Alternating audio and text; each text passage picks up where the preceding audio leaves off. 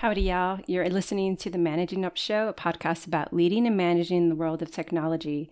I'm your host, Estella Gonzalez Madison, and with me this week are Travis Swicegood, Howdy. Nick Means, Hey, everybody. and Brandon Hays. Hey there.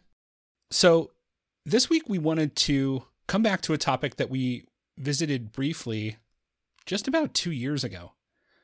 Um, when we were very much in the midst of, oh my gosh, everything is changing. And we are not yet sure what to do about it. But one of the things we, we know is that the world is changing around us. Uh, this is March of 2020. And uh, I don't, you know, I would like to go back in time and tell that Brandon, like, oh my God, buckle up. Um, it's it's it's so much more than you think. Um, but I didn't, I, you know, I didn't. And the last two years have offered many, many uh, challenging lessons about how to how to manage teams through times of extreme change in the world. And we felt like it would be a good time uh, to come back and visit that topic of what has changed for us uh, in the way that we manage our teams since the the beginning of the pandemic, sort of the ongoing rolling change in the world that continues to occur. Um, and we brought in a, a special guest, friend of the show, Estella Gonzalez Madison, to help talk us through that. So I just wanted to open up and ask the question more broadly like, what has changed for you over the intervening two years about the way that you approach your craft of management? For me, it's been looking after my people even more than I did before, getting to know them more personally, knowing what's happening in their life so that I understand the cues a little bit better for when they're stressed.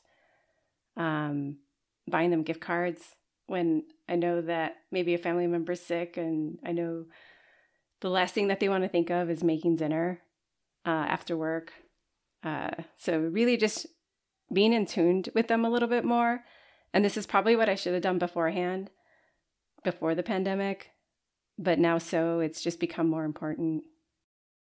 I mean, you say that you say you say you should have maybe done it before the pandemic, but I think that's one thing that's probably changed for me as well. Like the the duty of care that a manager has for for the people on their team uh, is something that I think most managers I know that that care about doing this job well have grown a lot in over the course of the pandemic. Like actually taking care of people as things happen in their life outside of work. Um, that that used to be a pretty foreign concept for for most managers and most companies, and and it seems a lot more common now. I, yeah, you went right for the the heart of it right at the outset. Amazing. Okay, so let's get into it because like I was thinking like you know we have a lot more remote now, and there's a lot of logistical things that change. But um, to to both of your point, that standard of care, the holistic nature of what it is to be a human being. Ironically, by pushing ourselves further apart, that's made work more clearly just one component of our entire life. And when everybody is suddenly worried about their own safety and health, it is actually not the most important component of somebody's life at many points in time. And a manager's job is no longer to make sure that you get the best work from somebody. It's now your job to make sure that you are like like fitting into their complete life like making sure that their work actually fits into the rest of their life. And um in in order to do so you have to understand more about their life. Yeah i, I caught myself in a first one-on-one with someone and it was someone that i'd never met in person whereas my other direct reports i've met them in person. And he was laughing at some of the questions and i was out of the, off the bat i was asking him tons of questions you know like uh, my go-to questions were the the Lara Hogan first one-on-one questions, and I tweaked them a bit to include things like, "What's your favorite restaurant um, that has online gift cards available?" And I noticed him laughing, and I was asking him other personal questions just to get to know him a little better, a little bit better, like where his fam- where his family lives. Um, you know, uh, it, he I knew he lived alone, um, and seeing him laughing made me realize like how awkward some of these questions must have been. But I also realized like these were things that we used to pick up in person, right? Like you'd go, you have a new employee onboarding, you'd fly in, or if you're you live where you work, but you you'd meet them in person at some point. And so you'd have lunch together and you'd get this information kind of naturally and without that setting, I found myself having to just ask these awkward questions that normally come out naturally. Yeah, it's that that beer after work the first day where you find out that that somebody's really into motorcycles um, and that's how they spend their weekends. Um, that's not just something that normally comes up but when you take that out of the equation like as a manager you still want to like know that. That's a good thing to know. Um, but you so you you have to to be uh, almost prescriptive about how you go about gleaning that information you can't just rely on the the it ambiently coming up yeah, and there's another component to it too where this is kind of a confluence of remote, but kind of a uh, both remote and the times in which we live, where life has a way of intruding on our work more aggressively. And so, um, and that's that's really visible when you work together in person, and it's not as consequential even if you are remote, um, in like before the pandemic hit, in my experience, where I've for a year and a half was homeschooling my kids because we didn't have school. Do, do you know that that teaching school is a full-time job? I did not until I was doing this. And um I don't like I don't know who, you know, I don't care who you are. You're going to go to your boss and say, I do not have the emotional bandwidth that I had six months ago. I do not have the time bandwidth that I had six months ago. You're going to get a limited version of the, the manager or person or worker that I could normally be in times before this. And so I have to expose more of my life to my work because it is reducing the the availability that I might have for work. And I need my workplace to see me as a human being to be able to accommodate that. And then you flip roles and go, oh my gosh, that's my job as a manager now. My job as a manager is to be in the position to make accommodations and to understand what those are and still kind of understand some of those accommodations might have limits to them. Although I think everybody was given a credit card with like no limit on it for a while but you start seeing those limits creep back in and say, okay, we, there's still work to do. Work still needs to be done, but what accommodations can we afford on an ongoing basis?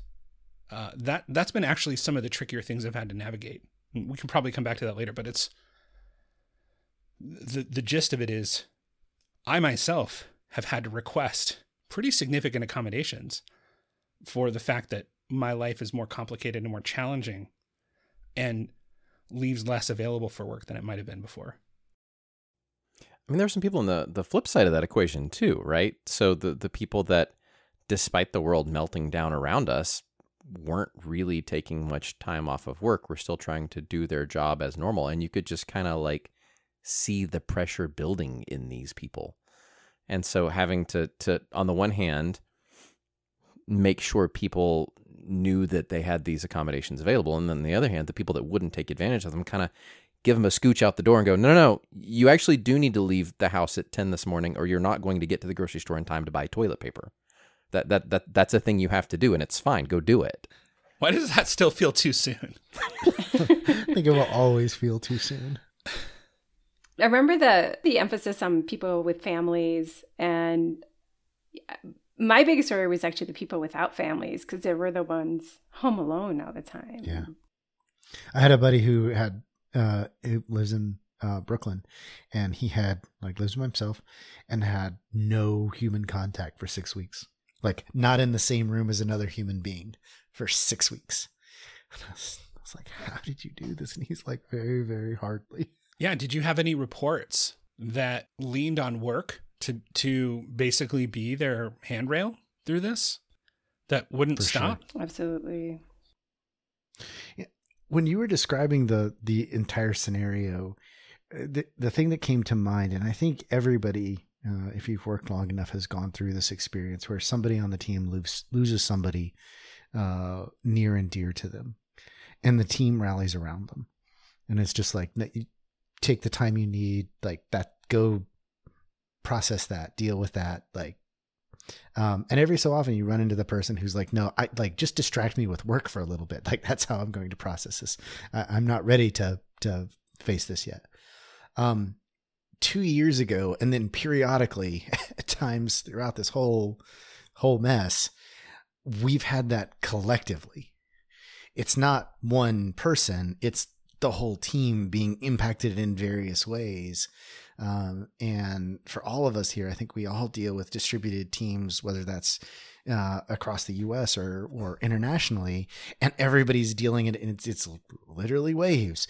One place is dealing with it, and then it kind of rolls into another place or another region. Like I'm thinking through the the way it's rolled through the U.S. and it hits New England, and then a month or so later, it starts rolling through the Midwest, and a month or so after that, it hits the the South. Um, so we're all used to the idea of this like hey we need to rally around around bob but now we're doing the whole alphabet like we're having to, to rally around everyone and i think that's the thing uh, that has changed uh, or th- that's significantly different it's dealing with it at the scale uh, that we've had to um, it's not one person on the team or one person in the company. Uh, it's it's entire departments, it's entire areas, regions um, that are the the problem, and I mean that's been the theme for the last two years. Is this part of the world is on fire? I mean, if you if you think back to it, if you had anyone on your team in Australia before the pandemic, literally that region of the world was on fire. It seems like forever. Estella's ago. in Boulder. Yeah, your your city was literally on fire in extremely recent past and yeah and it's it feels like it's happening all the time now um and you're we're definitely bracing for a crazy summer well that's been another interesting thing right like it's the the past couple of years of the pandemic have been rough but it's not like that's the only thing that's happened in the world over the past two years. Definitely. You know i mean you think back to 2020 and the, the murder of george george floyd and the protests in the wake of that and how deeply that affected everybody. And I don't think that I would have responded as a manager with as much care and empathy in that situation if I hadn't already been in this place of deep empathy and inviting everybody to bring their lives to work because that was the only way anybody could keep a job in the early days of the pandemic. Yeah. Yeah. That's a really good point. I, I remember in the very early days thinking that like maybe this is the one the one good outcome, like trying to fast forward what I thought was three, four, five weeks into the future at the time.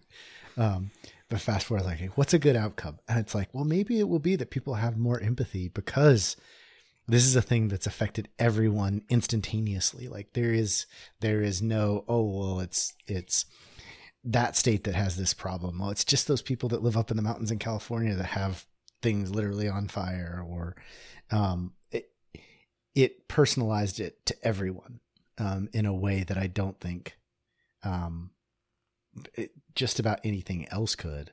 And it definitely, like you're saying, Nick, like primed that pump so that when we had to go back to the to that well, as the other things that have happened over the last handful of years have have unfolded, you're like, oh wait, no, I I I viscerally in a way that I could only intellectually for some of us empathize with understand that complete loss of control, lack of agency, and what that feels like.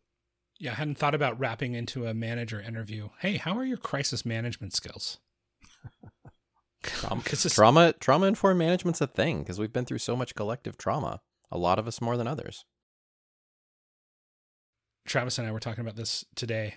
Uh, we went and grabbed lunch together and talked about how specifically two years ago, the idea of grief and the workplace were fundamentally incompatible. And one of the ways in which I practice management that people were like, "What is this? Why are, why is the way you do this different?" And it's like because I understand people sometimes experience grieving about things, even work-related things. Um, we talked about different, and this may be you know the topic for a different episode, but that is a feeling that people experience. That is an experience people go through, uh, whether it's like a, a role change or somebody that you like leaving or Um, and and we have so much practice of this over the last couple of years. Like, wow, so many things we took for granted and lost. Um, and some of the things when my kids went back to school. Yeah. Um, I I was shocked at how much grief I felt about. We went for daily walks just to like survive. Let's get out of the house and go on a walk. My daughter to this day will not walk with our family around the block anywhere Mm. because she's like, she's like, nope, hard pass. That reminds me of a time that I don't appreciate. And I'm like, that's fine. That is how we got through that every single day, sometimes twice a day. We'd go walk around our neighborhood. Um, and then it was she was back to school and that part was over. And I was like, oh my God, I'm so sad. What? Why am I grieving the loss of something that I wish would have never happened to me? My son and I watched Jeopardy every day at lunch while he was doing school at home. And I was really sad when he went back to school because we couldn't watch Jeopardy together anymore. And I was like, oh, I'll keep watching it. It's, it's cool. I enjoy it. That lasted for a week, and I've not watched an episode of Jeopardy since. I don't care about watching Jeopardy. to this day, my wife cannot hear Mickey Mouse Clubhouse without like visibly tensing up. I mean, I think that's one of the inter- interesting things, right? Um, I've been working remotely for, gosh, a decade now. Um, but one of the things that happened societally as we rolled into the pandemic is all of these companies that were not designed to be remote friendly, that weren't designed to be work from home, suddenly got forced into this situation.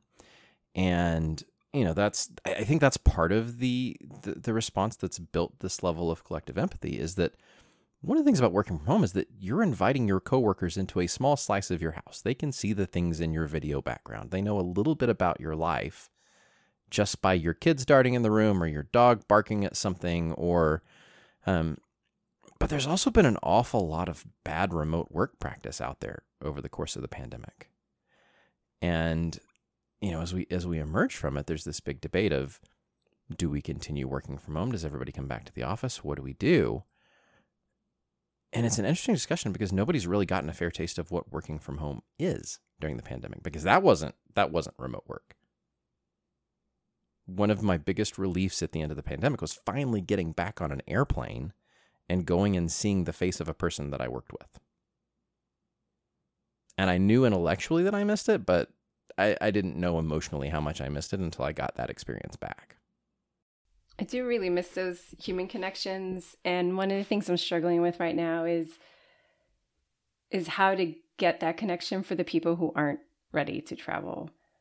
Um, and you know, we still we don't let that stop us from from getting together, and it's you know any any in person meeting is optional and should be and I was I've been thinking about this a lot and trying to, you know, if we have catering, making sure that they also get to expense their lunch and order from their favorite place.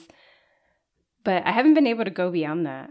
Yeah, that's that's something that this experience is actually broken for long enough that you have to figure out what plan B is.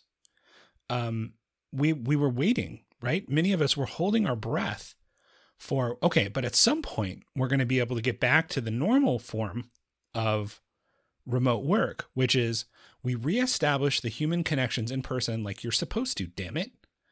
And um I'm 2 years in and I I had the great great fortune of visiting a conference where I was able to meet a couple of my coworkers in person, but I still haven't gotten my team together in person and and not everybody's going to be comfortable with that. And so figuring out how to make do with what we are able to do in the interim um, means like, okay, well, I guess I regret a little bit waiting to put a plan B together and and moving into plan B mode a little sooner. One of the things that you mentioned, Estella, was uh, one of the things I really appreciate was you do a bunch of preparatory work. Hey, where would where do you like to get food from when it is time? So that because I've had coworkers in crisis or, or direct reports in, in a borderline crisis, and I'm asking them while in crisis where they like to get food delivered from. What a great preparatory question to ask. Um, so putting that plan B together, saying, hey, if things don't go exactly as we want, what what does a remote offsite look like? What does uh what what does um building you know what does team building activity look like? Uh what do what does collaboration look like um if we're not able to periodically get together? And so, so rather than just having this like I have this like continually moving target date of 3 months out of maybe 3 months out we'll be we'll be able to um what do we do in 6 weeks that we can for sure do and then um I, I really like the sort of preparatory work though you did. I wanted to call that out. That that being able to pregame a little bit is a uh, a really strong manager move at this point, and it actually is good for you know you could you could go back in time and that would still be valuable. You could go forward in time and that's still valuable. I keep thinking like what's what are the other questions I need to add to that too? You know, it's like besides being like, what, where's your favorite place to eat? Um, you know, it's trying to expand that to more activities like beyond eating, you know, like what are their hobbies? Um, I don't know if it's practical to try to book something for somebody, you know, that's it's probably not. But it's something I've been constantly thinking about. What are the other questions I could be asking in these first one on ones to have a more solid plan B? Do you know one thing I realized in putting together a remote offsite, which was so di- so disappointing on so, uh, across so many axes. Um, going okay, this is the plan B of the plan B. Um, I put together like a virtual painting party, and the the place that I'd booked it through fell apart at the last minute, and so I had to go like find a place that could do asynchronous video training, and I shipped everybody like paint kits and stuff, and um, it was a disaster in so many ways and I was so embarrassed of what a disaster this thing was. And do you know what the effect on the team was? Hugely team building. It yeah. was like we went through this disaster together. It was great. Nothing nobody got hurt. This was a team activity. It was supposed to be for fun in the first place and it didn't go the way we planned and that's great. Um it you know, as a as a person who plans something, you want it to go off perfectly. And it was the imperfections there's probably no greater lesson in this, so I won't dig for one. But it was the imperfections that made it feel human to people and cause the connections to happen. Yeah, one of the interesting practices that our team has adopted um, is uh, this idea of the daily sync instead of a daily stand up. It's, it's, an idea that we got from Ben Darfler at Honeycomb. And the premise is that instead of doing a daily stand up, you have a one hour daily standing meeting on the calendar um, which is counter to what almost everyone thinks that you ought to do when you're leading an engineering team. Um, but the theory behind it is that it defrags your calendar. So all these little one-off meetings that end up springing up in, in your calendar in, the, in an average week to discuss little one-off things all get consolidated into this session. And that part's been true. The calendar defrag effect has been real. But the other thing that that that Ben proposes will happen in this meeting is that you'll spend more time just shooting the breeze. Like the first 10 minutes of the meeting is explicitly for that. Just to talk and to catch up and to see how everybody's doing. And I I expected it to be good because I, I've always been inclined to leave a little bit of messiness in remote meetings anyway to give folks a chance just to kind of do some of that water cooler stuff that you don't get in most remote teams. But what I didn't expect is the amount of culture that has emerged in that meeting. Just by spending time together on a daily basis, the number of in jokes that have come up, the number of like repetitive cultural themes that have emerged just because we spend that hour together every day. And I don't think I could take it away from the team at this point if I wanted to. I don't think I could take that time back because it's so foundational to the way that we work. And it's, if anything, made us significantly more productive as a team, even though we're losing that hour of work every day. Is there any structure to that meeting or is it pretty free flowing? It's very free flowing. We keep an agenda and anybody can add to the agenda, and, and the agenda pretty much runs the meeting. Um, there is one person, this is literally from the blog post, there's one person that, that has the role of party pooper, and that rotates on a weekly basis. And it's that person's job. The only thing that person has to do is step in when we've had about 10 minutes of fun and there's kind of a lull in the conversation to steer the group towards the agenda. but that that's that that role rotates around and that's really the only structure to it so i guess in, in the wake of talking about that one hour team sync i'm curious are there other practices be, that, that y'all have found helpful besides like figuring out how to do remote on sites learning more about the folks that you manage so that you can reward them and recognize them in meaningful ways what other tricks and hacks have emerged in your management style it's more the things that I wish I would have done even before the pandemic over communication through multiple channels in Zoom, through email, on various Slack channels. Um, I think people just have more distractions than usual. So, uh, meeting them where they are has been helpful. Um, also, being more vulnerable and admitting my mistakes, admitting when I'm distracted in a meeting, asking people to repeat things. I was always afraid to ask people to repeat things. And now I think we're also used to it because someone might have a kid around, or you know, you maybe you just had a rough day and you got distracted, or or you just got got distracted. And I've learned that being more vulnerable has also allowed people on my team to also be more vulnerable and also admit their mistakes and also just ask people to recap things. Um, I think those are the two things that came to mind for me. Yeah, I hadn't thought about until you just said that, but I've gotten way better at asking dumb questions. Like make, making sure that when one of those when the team uses a term that I don't know or talks about a part of our stack that I haven't learned about yet, not being not being afraid to ask that question, not feeling like I have to be the manager with authority and have it all together.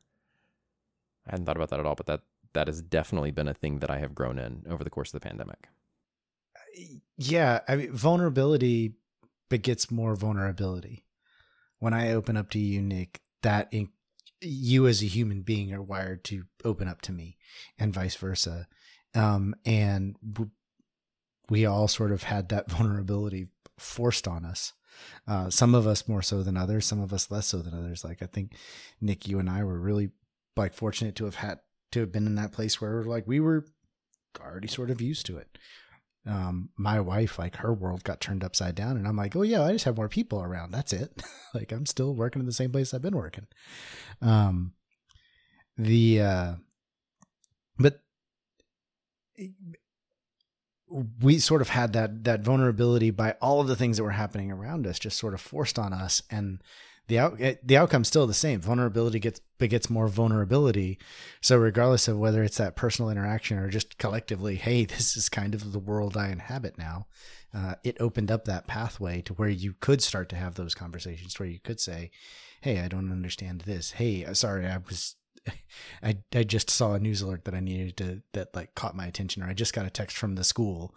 Um, could you repeat yourself? Like those types of things don't feel um I, I don't want to discount them. I don't want to say that they they they feel safe now, but they don't feel as far out there as they did. It feels a little bit more acceptable to say, "Oh, sorry, I was reading a text from my kid's principal." The other thing I've had to tweak are interview processes and you know, eight interviews is not acceptable anymore.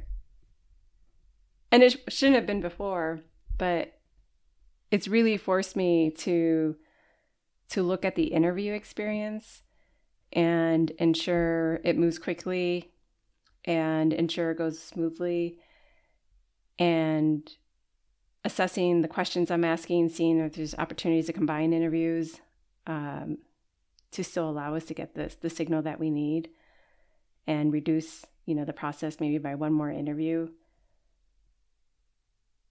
I don't know if it's helping yet, but uh, as someone who recently went through interviews, I think it's it's really hard to do them and and be a parent and work full time. So the shorter, the better, for sure. Absolutely. Yeah, that's a great point. I think they're more broadly speaking too.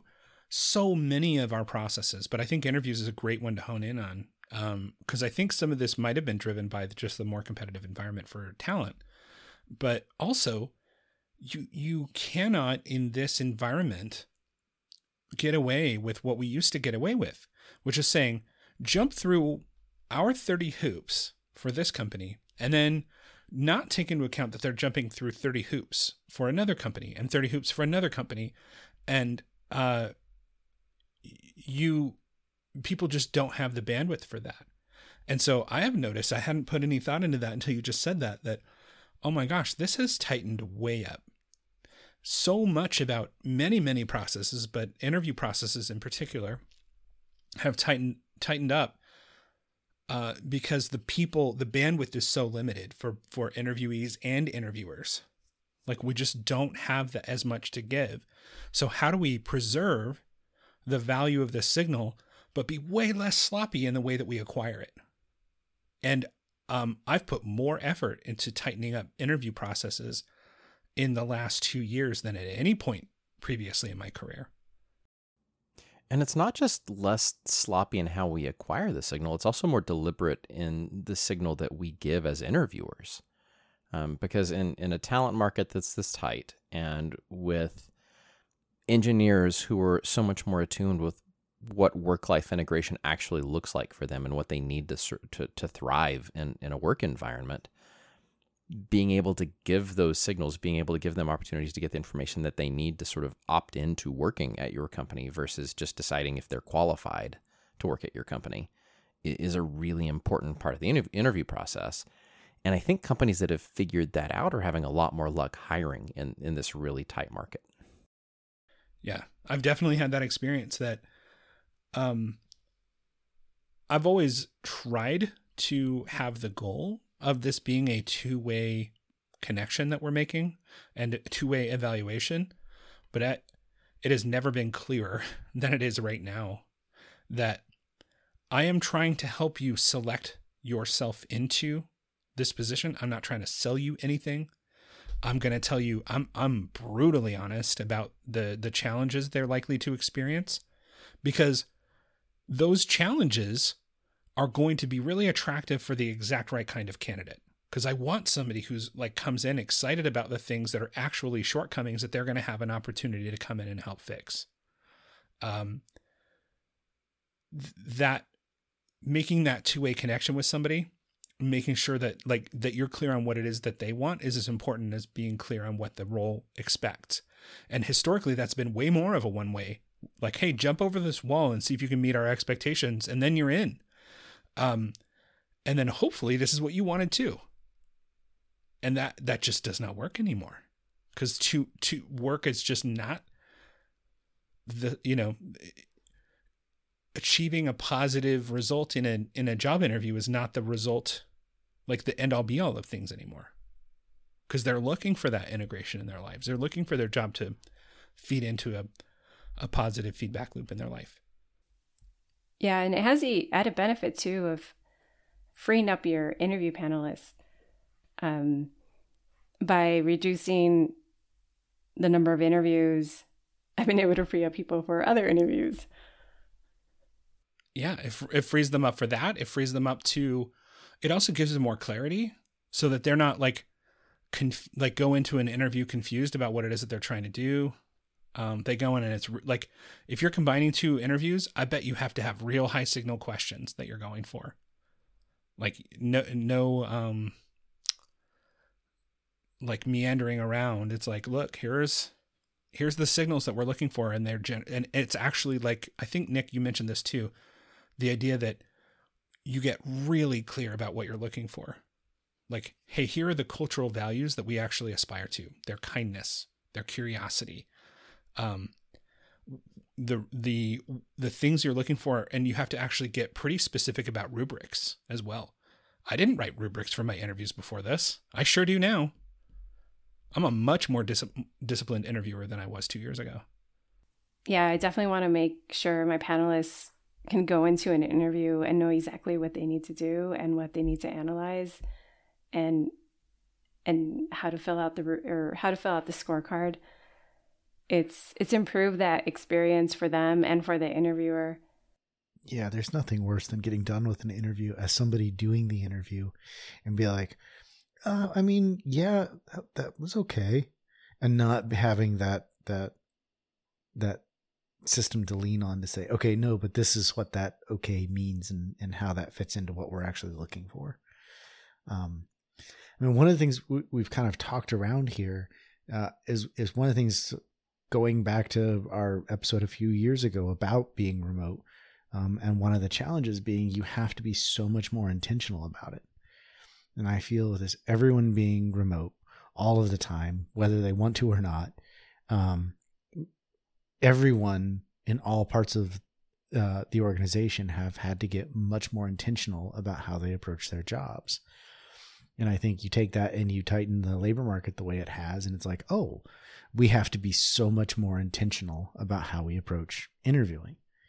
Because you had a great call out, Brandon. It's it's not a matter of um, them the the person being interviewed selling themselves to the company more often than not by the time they've got to the the place that you're actually hopping on a call with them it's you selling the company to them and how do you do that while still being able to find that that that percentage of people who get into the process that you need to weed out because oh this just isn't the right role for you that you're not the right fit for this particular team. Um, it, it's not a oh you're not qualified. It's just a like oh no we need a left-handed person instead of a right-handed person kind of a, a, a situation yeah i've gotten much more disciplined in my manager screens about putting a rubric around that and being like i am not going to burn my team's time on a maybe yeah Mm-hmm.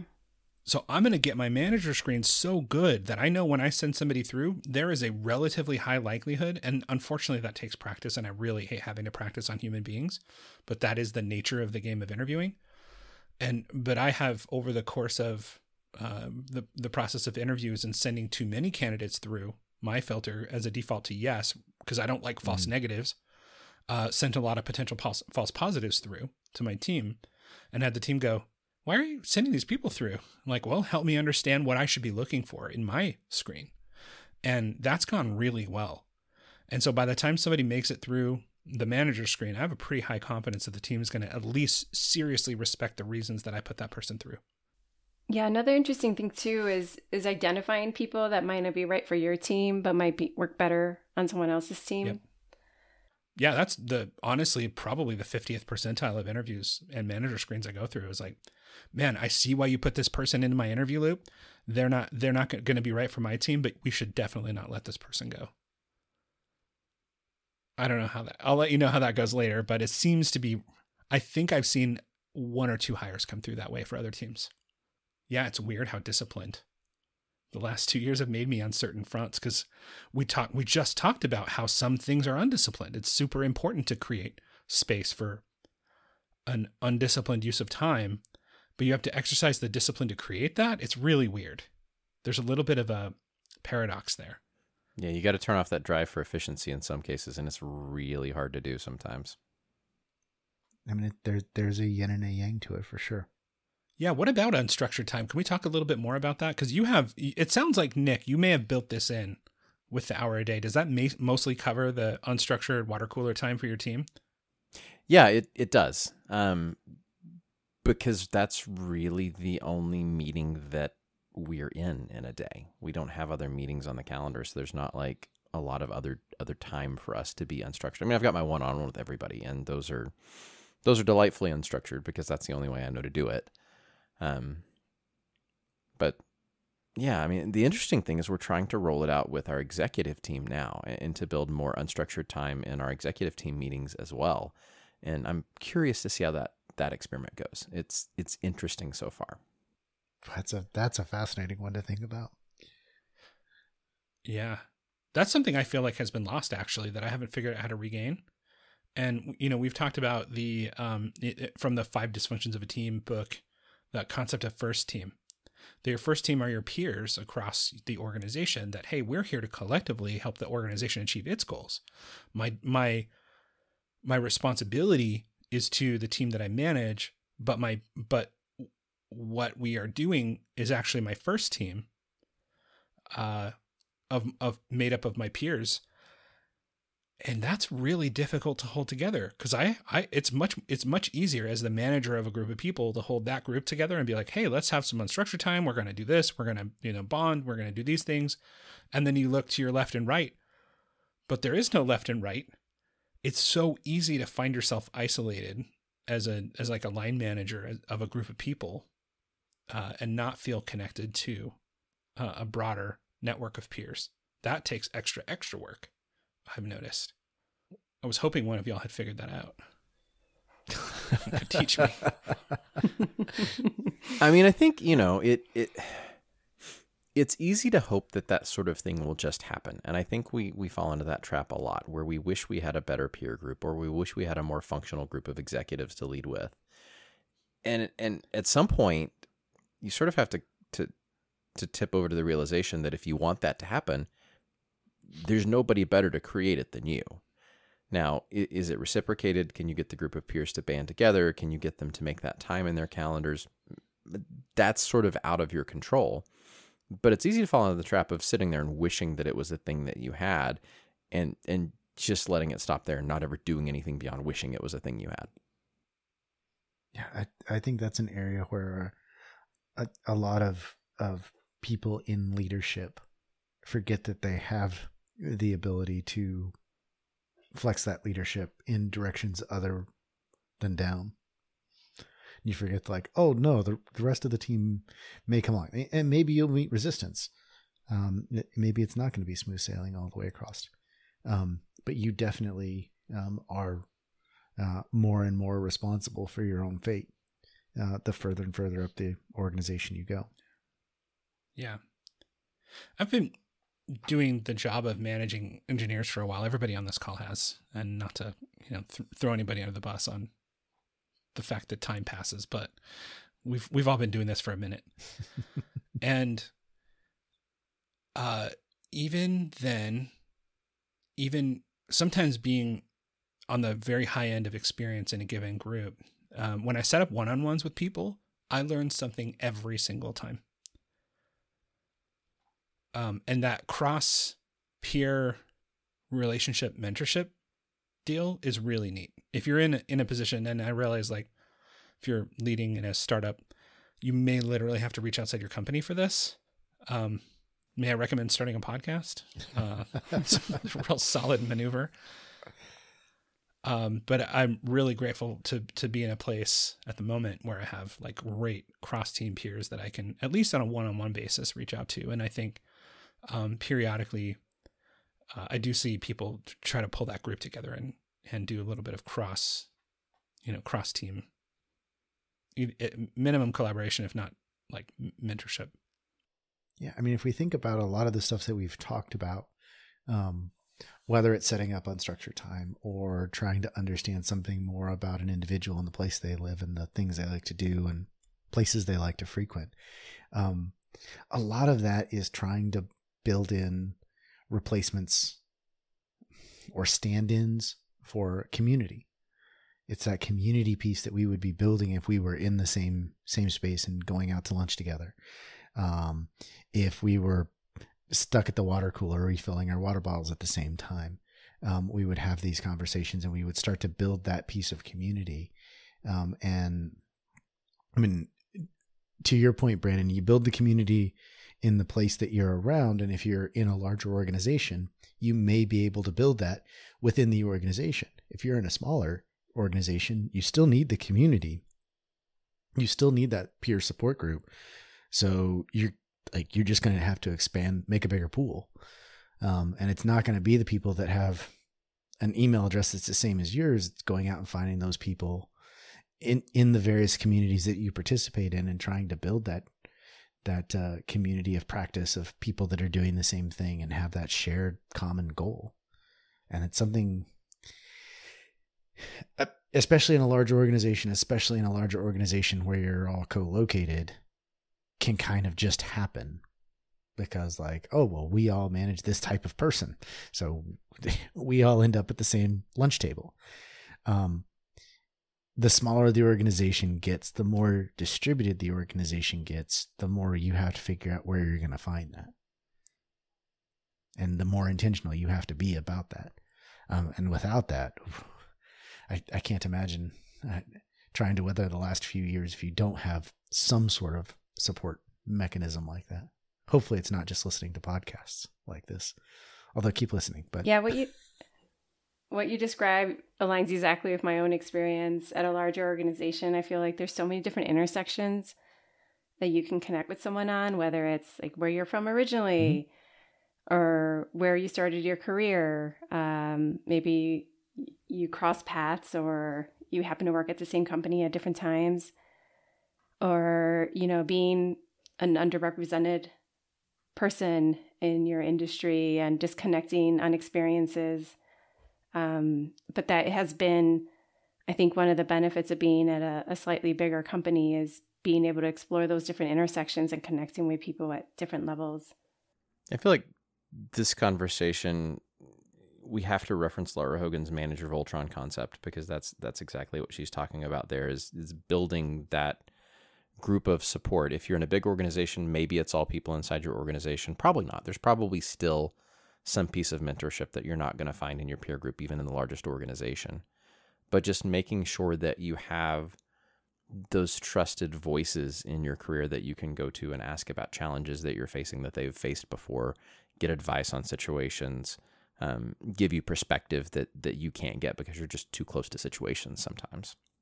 Yeah, I mentioned that to somebody yesterday, and they laughed when they heard it, uh, and I had to share the blog post. But you know, it's it's nice actually having a few different Voltrons too, yeah. like your different crews of Voltrons.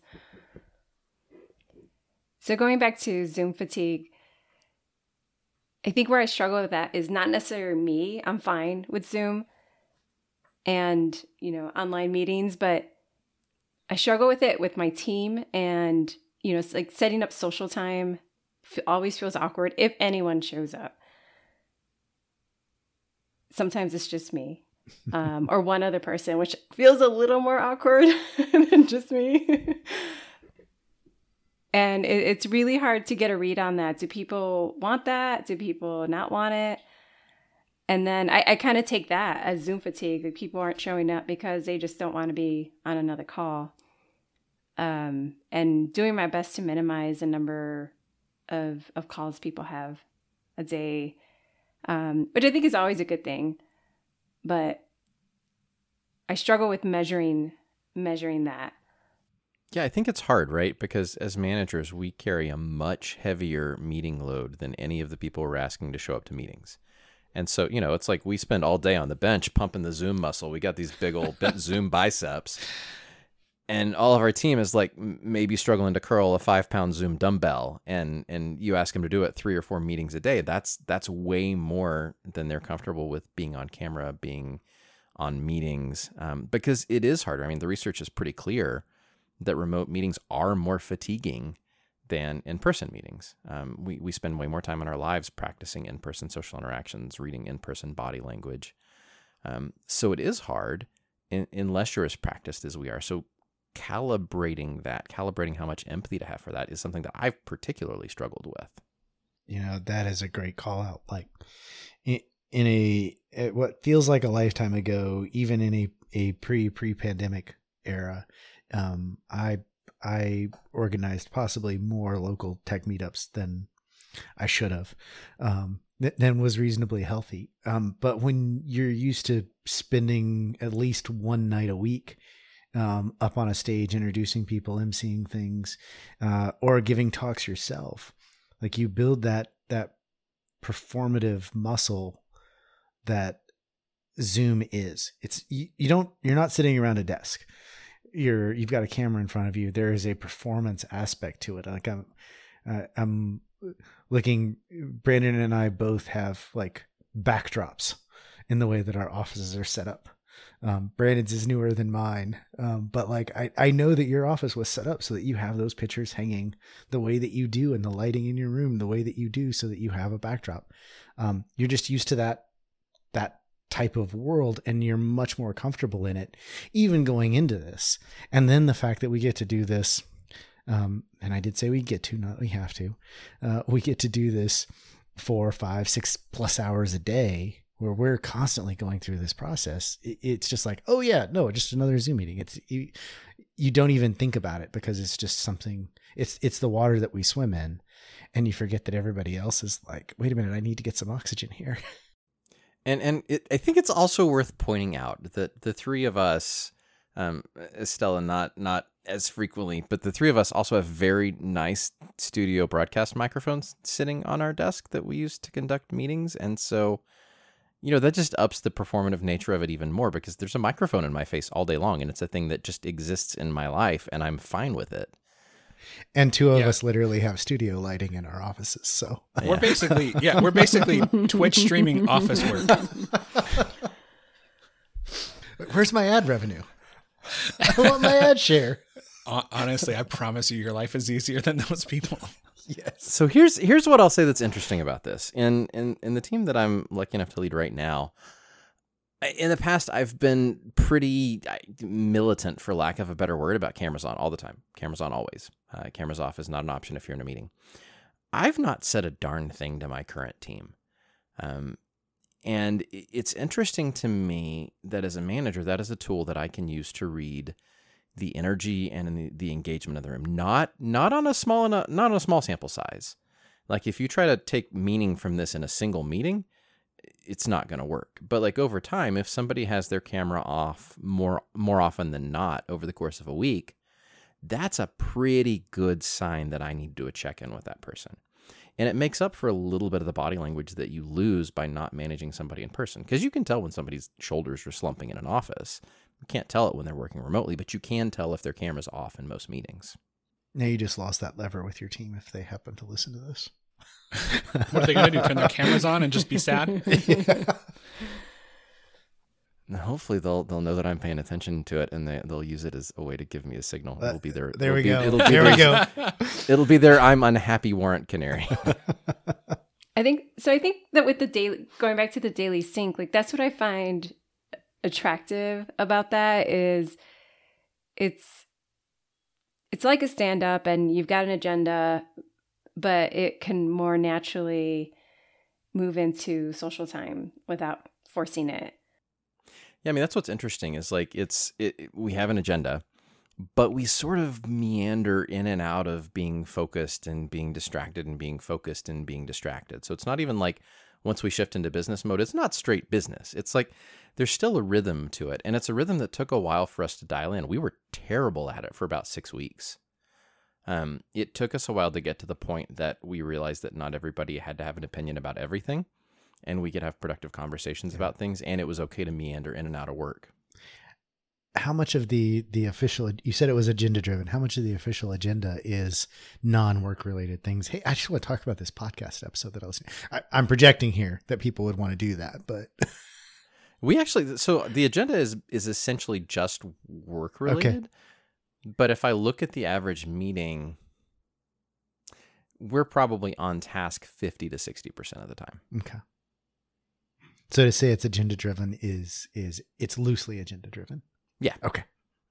yeah yeah yeah no there is there is definitely nobody keeping discipline to the agenda once we get into that phase of the meeting um, it just sort of me and, and occasionally the party pooper has to step in later in the meeting and go hey we've been off topic for a while. What's the next thing on the agenda? Yeah. but again it's you know it's like it's like everything else you do with the team. Everything you do with the team is a muscle that you build and you just have to pick which ones you invest in. And for us this sort of free flowing conversation that allows us to conduct work in a more social manner than than than I think most teams are used to has been a pretty incredible thing to see a team build. It's something I've I've never seen before.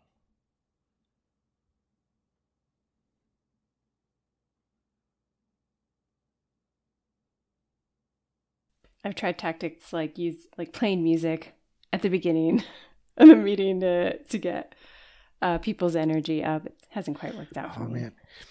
Do y'all remember? uh, And I'm I'm dating myself here, but I I I, I at least hope all of y'all remember this moment in internet history where uh, Turntable FM came out.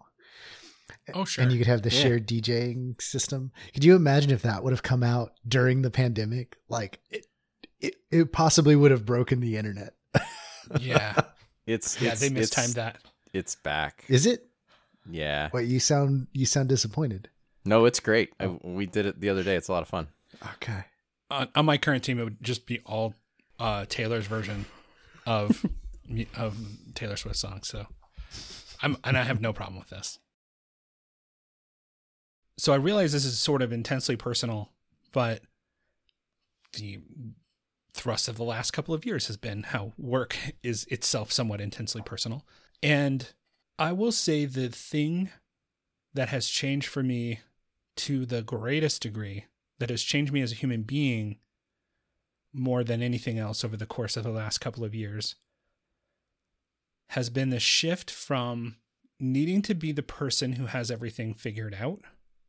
Hey, I'm the manager. I'm supposed to have the answers. I'm the manager. I'm supposed to solve the problem to y'all i'm not sure about this y'all i'm i'm actually not feeling very confident right now hey here's a thing i am thinking about and i don't have the answer to the question but i think this is the shape of the question i'm trying to answer and inviting the team into the room to help me solve things essentially like hanging up the superhero cape and saying hey my, my job as a manager is not to be your hero and not to solve your problems and not to protect you from the business.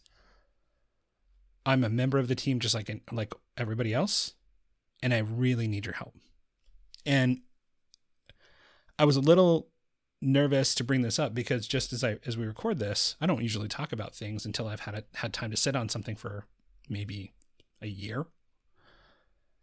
Uh, and it's just things that I went through this week with my team, and they just floored me with their response to some needs that I had where I just was not super functional.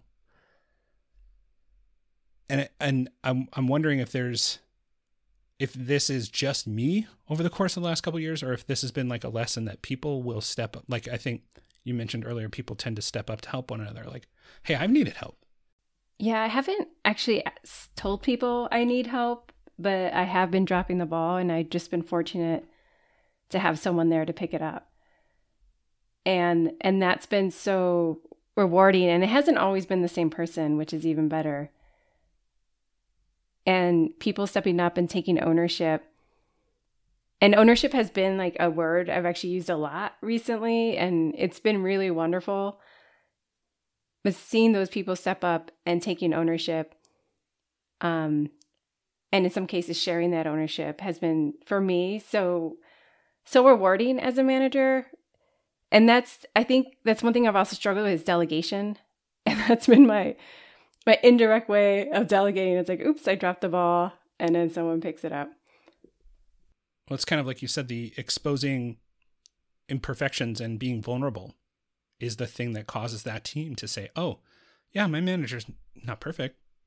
They they don't handle everything and that's what we're here to help with. You know, listening to you, Brandon, I I I just made a connection that I hadn't made um, until just now. Um, but something I've caught myself doing uh, is uh, thinking aloud as I work through the the my take on a particular thing, whether it's a solution to a problem or a, um, a direction and and how I feel about it.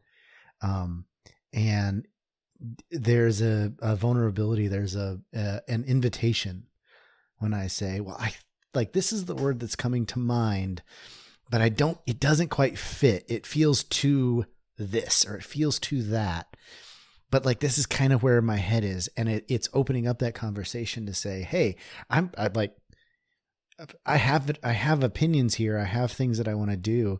It, it's almost a softening of that that the the thing that I love that Nick hates that is the the strong opinions loosely held. It is that sort of like, hey, it, it, it's it's a like taking the strong out of it and saying, hey, this is the direction I'm leaning, but I want to like invite you to a conversation to try to like work out what the right the right path is here. Yeah, I mean, I think uh, so. Estelle, you you used the phrase, you know, you've dropped a lot of balls and you've relied on the team to come and pick some of those things up that's been true for me as well. Like I I got into the beginning of the pandemic and a lot of the ways that I organize myself and get work done and make sure I don't drop balls just suddenly fell apart under the stress of the way that we were all operating all of a sudden. And I think the lesson I took away from that is that I don't know, a good 50% of that crap just didn't matter. Like it nobody picked it up, but I didn't need to do it either. And I think in in the wake of that, the the lesson I took away from it is my job as a manager is not necessarily to to do all of those things for the mm-hmm. team. It's to help the team craft the environment that they need to get the work done. And I think that's something that I probably would have told you two months, two years ago that I believed, but I don't think I knew it the way that I know it now. I don't think that I knew it. I don't think I knew how to, how to do it the way that I know how to do it now to really kind of get out of the way and quit worrying about all the little penny ante tasks that we spend our time on as a manager and focus on the big stuff of helping helping the team make sure they're hiring the right people helping the team make sure they have the right processes in place that don't stifle their, their creativity, but also keep them organized and help them deliver work. Um, you know, all that stuff matters so much more than all of the little IC manager work that I'm just not detail oriented enough to do most of the time, and certainly not in the middle of a global pandemic.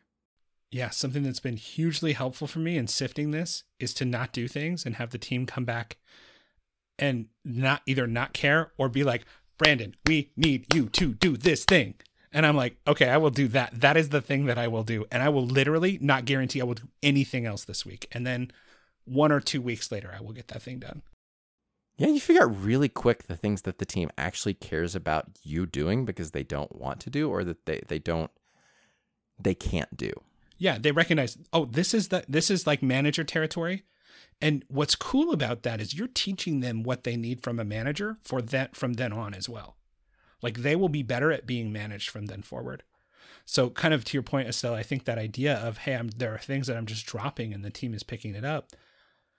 Um, this is what you're happy experiencing that I'm that I am as well is this two-way education of, oh, these people are teaching me what they need from a manager and teaching me what they can do for themselves without a manager intervening mm-hmm. necessarily. I think that's very, again, you could move this back in time more than two years ago and I'd be a better, more effective manager. But it was only necessary in the last two years. Y'all, I think that's probably about where we should wrap things up. This has been a really great discussion. Estella, we're so glad you oh, you were here to join us for this one. Yep. Thank you so much. It's been a joy. Uh, for everyone listening, thank you for joining us. We really appreciate it. Uh, we love your your topics and questions and suggestions. Please do continue sending those to us. You can get at us at Managing Up Show on Twitter. Uh, we're also on various social networks. Uh, I am at tehviking on Twitter. I am in Means on Twitter. I am T Swicegood most everywhere. I'm at Chicagoine. All right, everybody. Thank you so much for joining us, and we will see you again next time. Thanks, y'all.